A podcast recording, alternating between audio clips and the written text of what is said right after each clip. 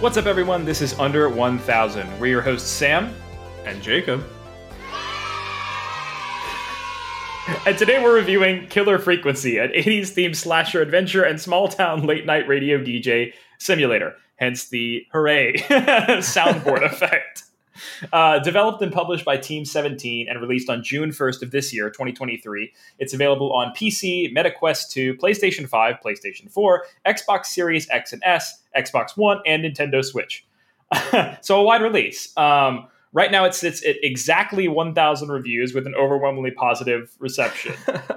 so technically, we are breaking our rule again, right, Sam? no, no, we no. Are... We are rebranding as less than or equal to 1,000. Okay, fair enough. Yeah. Precisely 1,000. that, that would be limiting.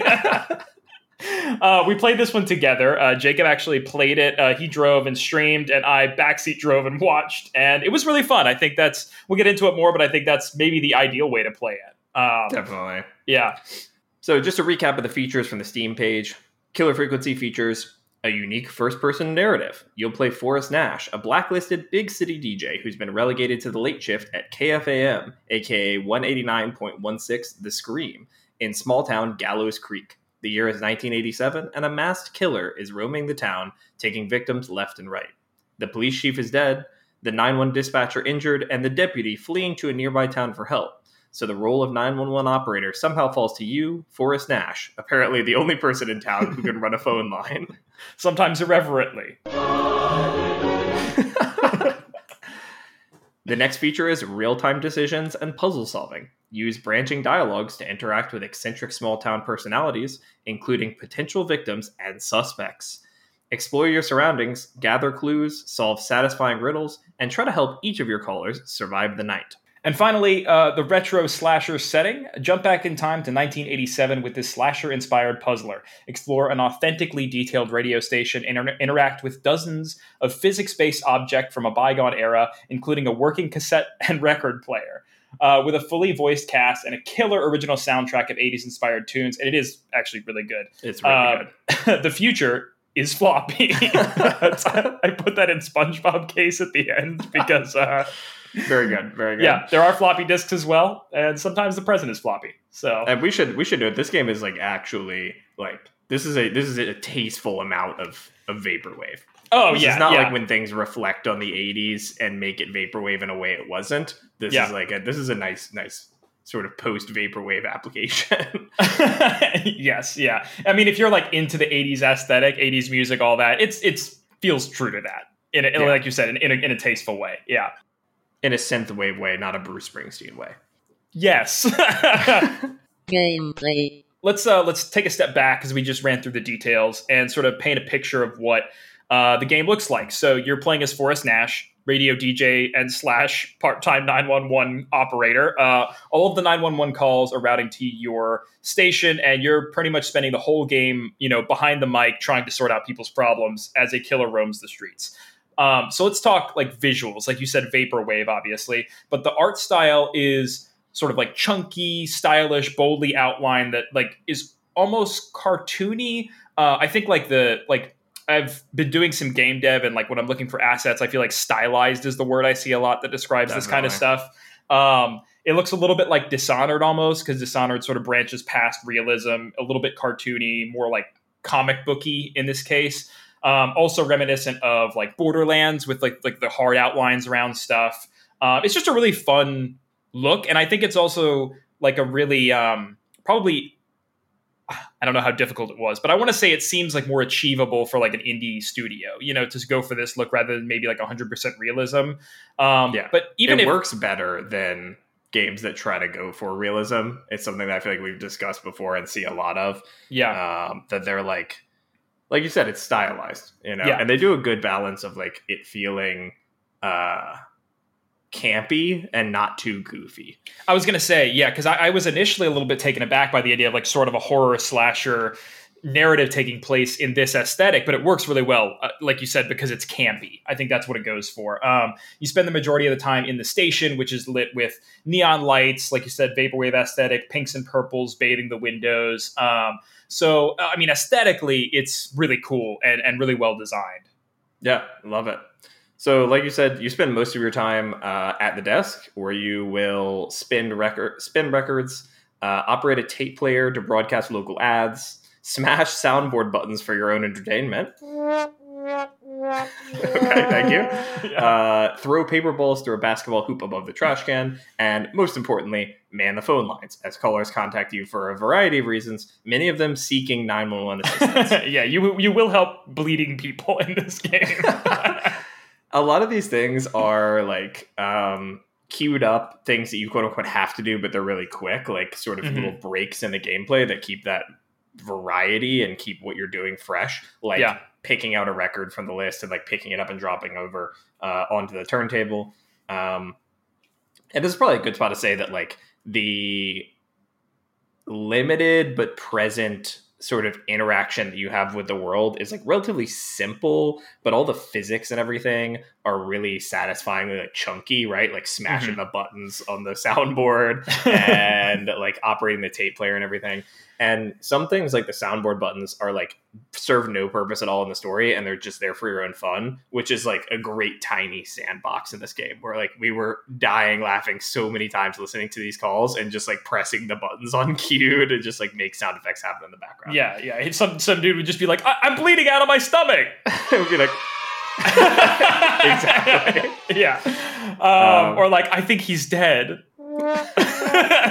precisely Yeah, and I think Uh, I think uh, to that point as well, like picking the music, for example, with a couple of exceptions, you know, where you have to play particular tracks. Like you get to pick your music, you get to flip through the records, which is a lot of fun. We just enjoyed the flappy sound of flipping the records back and forth, and you know, choosing one of those. There's a lot of like not just gameplay, but play, and that's like Mhm. really cool to see.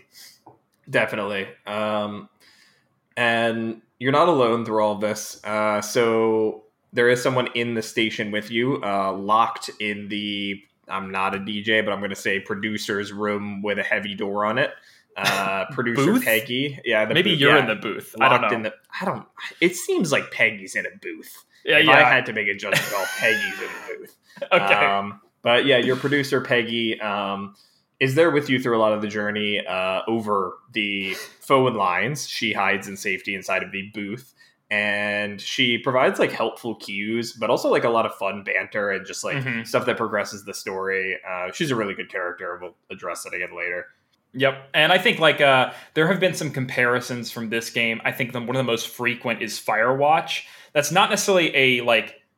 I don't want to. I don't want that comparison to come on too strongly because like Firewatch is very polarizing. I think this game is generally better, but she does play that role of sort of a foil for your character, so that you're you know able to sort of like bounce things off of her, feel like there's someone else present, and like it grounds the story quite a bit to have someone else there. And it's also she is a way of driving the story forward, but never comes off as like condescending or leading you too linearly. Like it's it's enjoyable to have that you know other presence there.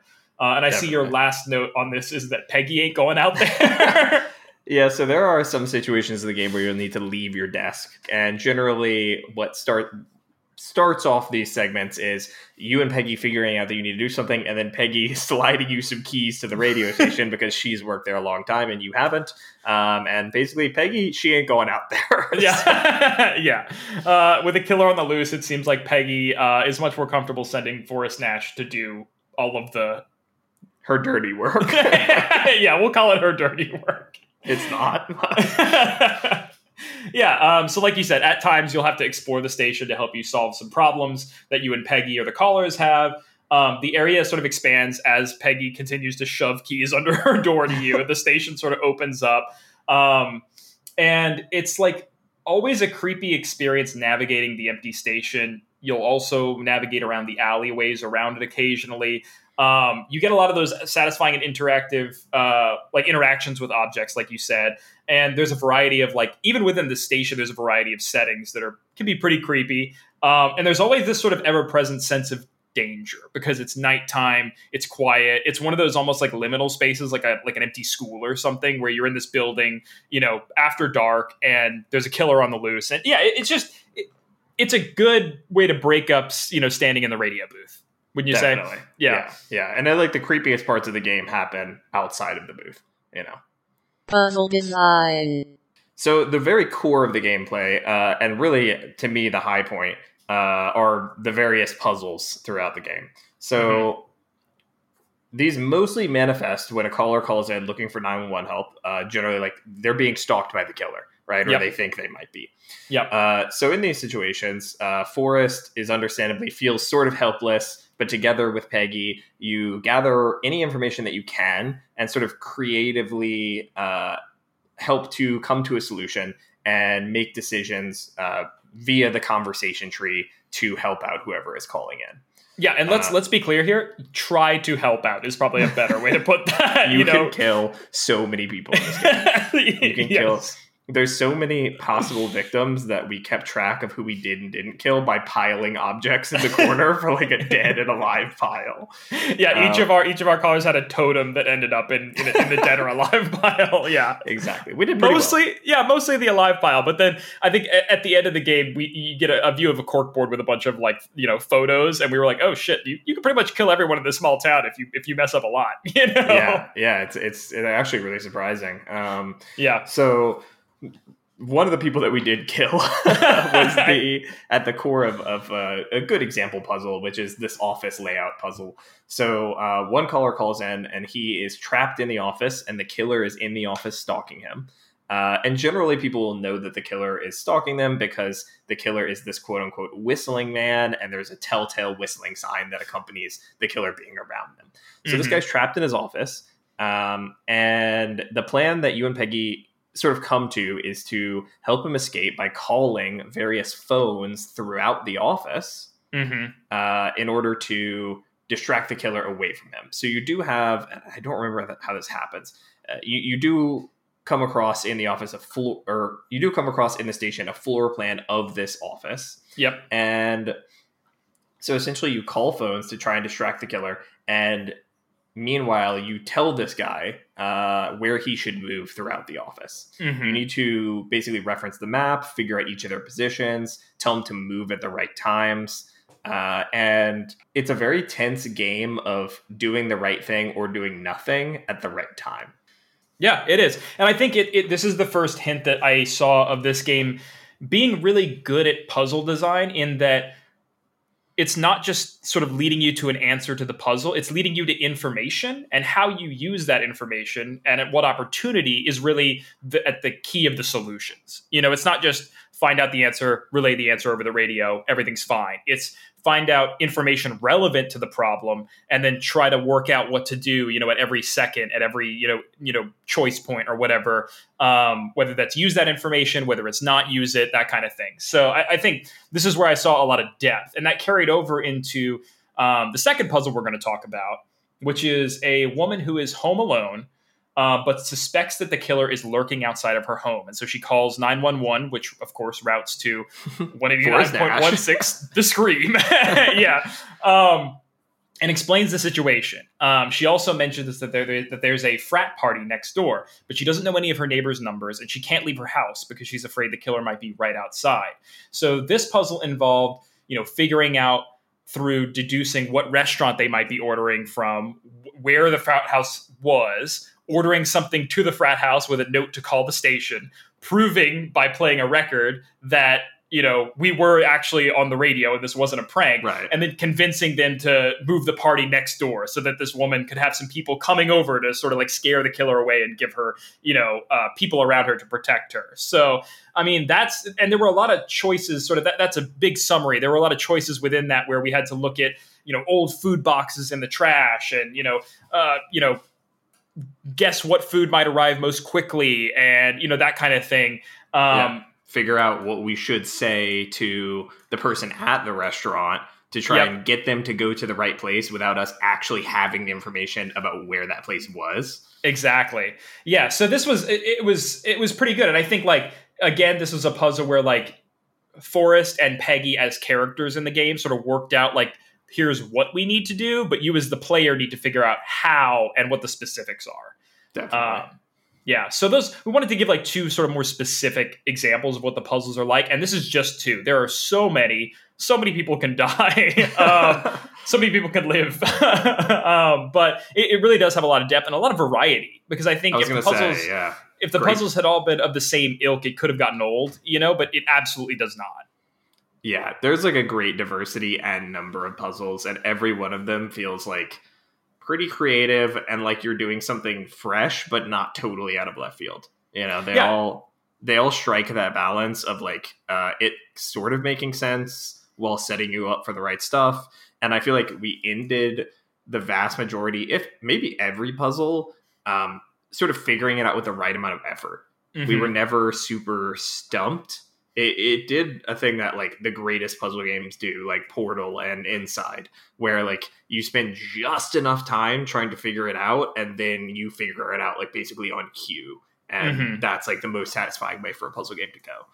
Yeah, yeah. I think the, the like the the mastering of the puzzle game is making you feel like you're smart with an answer that the game like wanted. You know, Right. Characters. So the next thing we wanted to highlight is just how great all the characters are. Um, the game is really carried by the great dialogue and amazing voice acting. Uh, your character, Forrest Nash, uh, Peggy, and all the callers are extremely well acted. Uh, in most, you see almost no one else in person, right? Yeah. Uh, they're all these sort of like unique, funny, small town personalities, and they call for a variety of reasons. So, like, obviously, some of them think that they're being stalked by the killer or are being attacked. Um, they also call sometimes with like information that they think might be helpful. And then there's Mhm. all the wacky small town antics of like the pizza guy who runs a goofy pizza shop and he like won't leave you alone and keeps calling to try to get like free airtime to plug his pizza place. Uh, Yeah. Or the like just fucking Ponty. fucking Ponty, dude. Or just like the obnoxious, like local conservative politician that is like trying to preach over it and get free airtime and like yeah. all of these small town personalities that you can have these uh, sometimes consequential, sometimes inconsequential. It's kind of hard to tell actually because everything's so well blended together. Uh, Yeah. But just interactions with that that add so much color to the story. Yeah, and I think like the the one of the things that struck me the most is that they the characters are so well done that they establish stakes for these puzzles that you cannot see. You can only hear over the phone, but you know who everyone is by the end of the game. You can recognize them by voice. You know, you care about saving them, you know, or in some cases, you wish you could kind of get them into some trouble if they piss you off, but they're distinct and they establish those stakes and make you really like care about the outcome of whatever you're trying to help them through. And I think they're really well done in that they start out sort of as these distinct characters and then they also reference one another and are woven together you know throughout the story. And i think in a lot of games you see like pigeonholing of npcs where like you'll talk to one npc about something and despite the fact that like logically they might also know about this other person they're kind of in two different places and they never reference each other. But in this one, it feels organic. It feels like a small town. Like this person will be like, oh, yeah, I know all about that person. I don't like that guy. Or, yeah, like that person's my best friend. Or, you know, that kind of thing. So it feels really, really organic. Yeah, it's amazing how well realized this like network of neighbors is, considering you never see them in person and mostly talk to them like one or two at a time. Yeah, definitely, definitely. It feels like um, it, it, and I think it all comes together to sort of feel somehow like a remote version of a Who Done It. You know? Yeah. Um, yeah.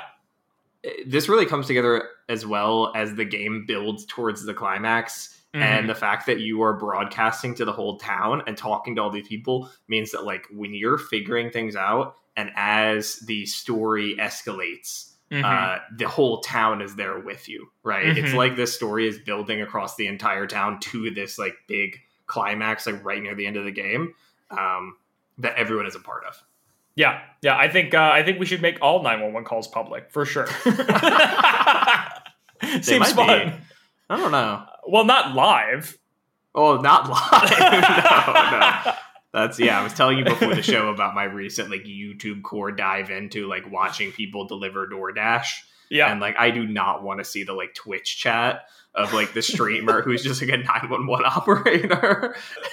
Jesus Christ, that's a horrible idea. I'm sure Yeah, now yeah. someone is going to be like, "I should stream this." yeah, yeah, yeah. And the chat is just kill yourself, kill yourself, kill yourself. Oh, you know what would be fucked up? Twitch chat plays 911 dispatcher. Damn. All right. Well, I mean, we'll see They it did- in Florida eventually.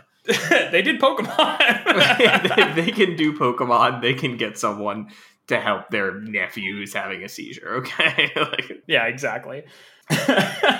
Conclusion. Yeah, so we've talked a little bit about the art, the setting, the sort of unique circumstances. I, I don't think I've really seen a game like this where you're sort of stuck in one place solving puzzles over a phone. Um, but I think honestly, anyone will enjoy this game. Um, I think in our experience, uh, and you should definitely weigh in on this too. Um, it was more fun to play together. You know, Definitely. Definitely. Yeah. It like it, it brings me back to our very early gaming review days. Uh a long time ago I wrote a review for Until Dawn, and we Mhm. won't give any other clues to finding this. Uh yeah, but the the key thing I took away from playing Until Dawn, which is not as good a game as this game, yeah, um, but is that it's a party game, deliberately or accidentally, is a party Mm-hmm. Yeah. game. You know, Yeah. and it, it- it's so much more fun to have other people in on the Who Done It. yeah, and like weighing in the possibilities, talking about it, working through the puzzles too, because I think like that was helpful to have more than one perspective, and it feels a little bit like um like an escape room, you know, Yeah, through the Totally. puzzles. Um, Halloween's obviously coming up, assuming that I get this e- uh, this uh, episode edited within the next month or so. So Editor's note. He did not.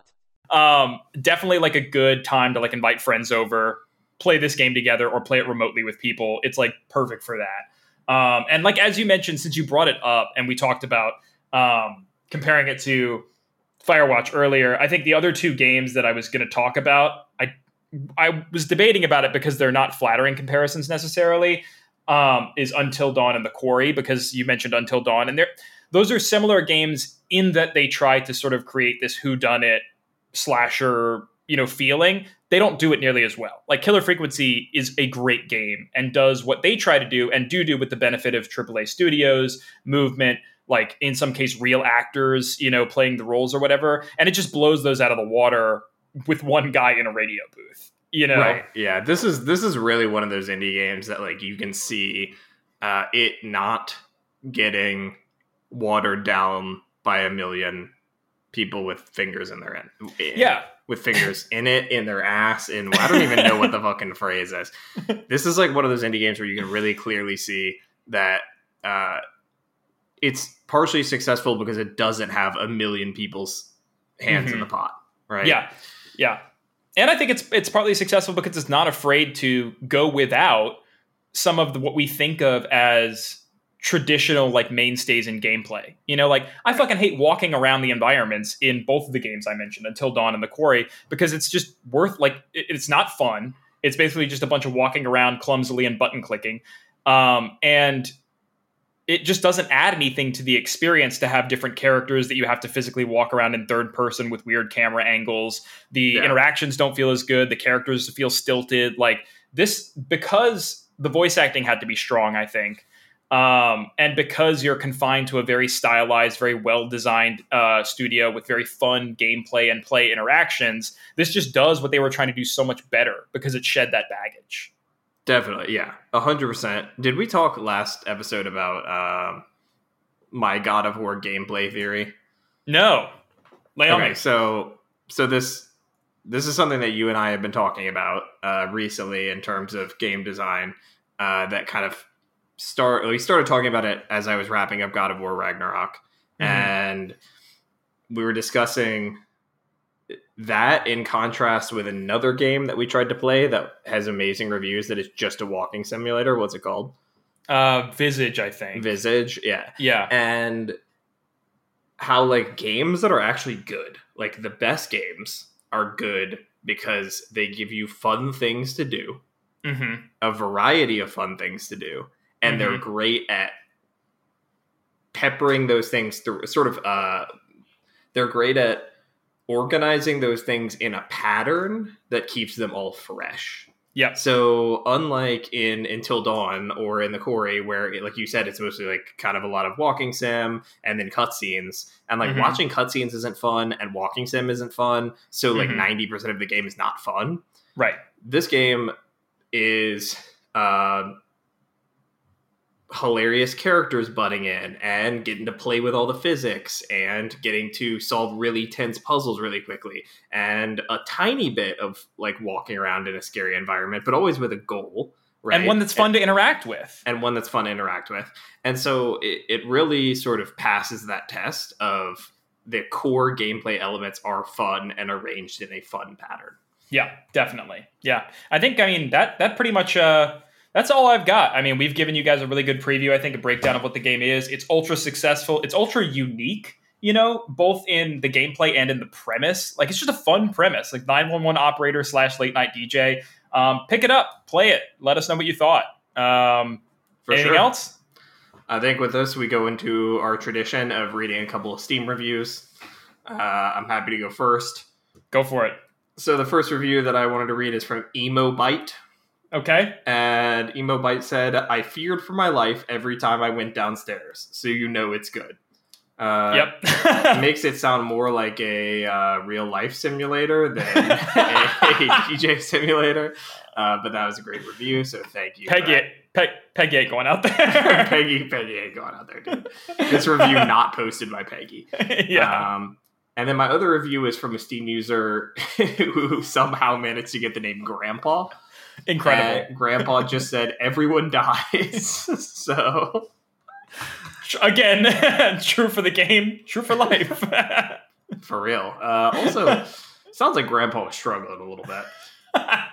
yeah, yeah, that's that's like it sounds like Grandpa wanted everyone to die. Just like real Grandpa. Uh, all right, so mine is I am laughing myself numb with making clown sound effects while people are calling in and that they are dying. I am also their only hope. Welcome to my world. and this is and this is written by Morb. Thanks, Morb. Damn, you found my Steam alt account. yeah, yeah. Yeah. Also, I've been lagging on this, but I feel like it's worth mentioning that when we were playing the game together, you were just smashing the soundboard just like perfectly. It was incredible. That's also so much fun of like playing with somebody. Is just you know like oh like I, he's got a stomach wound in his you know he's bleeding out. it's just it's timeless humor. It's It is. timeless humor. You know, this is, is. stuff people have been laughing at for a hundred years. Ah yes, the sad trombone. Expect soundboard in all future episodes. yeah. Although I, I I I will give it back to you because you were clearly fiending for it. it's not quite the same. All right. All right. Well, that about wraps it up. Thanks for listening to another episode of Under 1000. Thanks for joining us on U1K, The Crunch. Uh, tune in soon, hopefully, for another episode. Uh, we're no longer on any of the social medias because fuck all that stuff. But you can find us on under1000.com where we have a Substack. Um, there are articles on there. All, I mean, you can find all of our episodes. Um, come hang out. Come check it out. It's a fun time. Um, anything else that I'm forgetting? Uh, in the future, we will be moving to a seasonal release schedule, so keep an eye out for that. It might be a little bit of a gap before more episodes come out.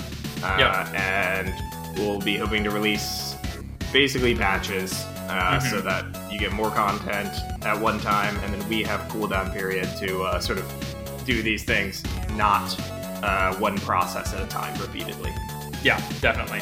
Uh, I think that about wraps it up. But yeah, thanks again, and we'll see you next time.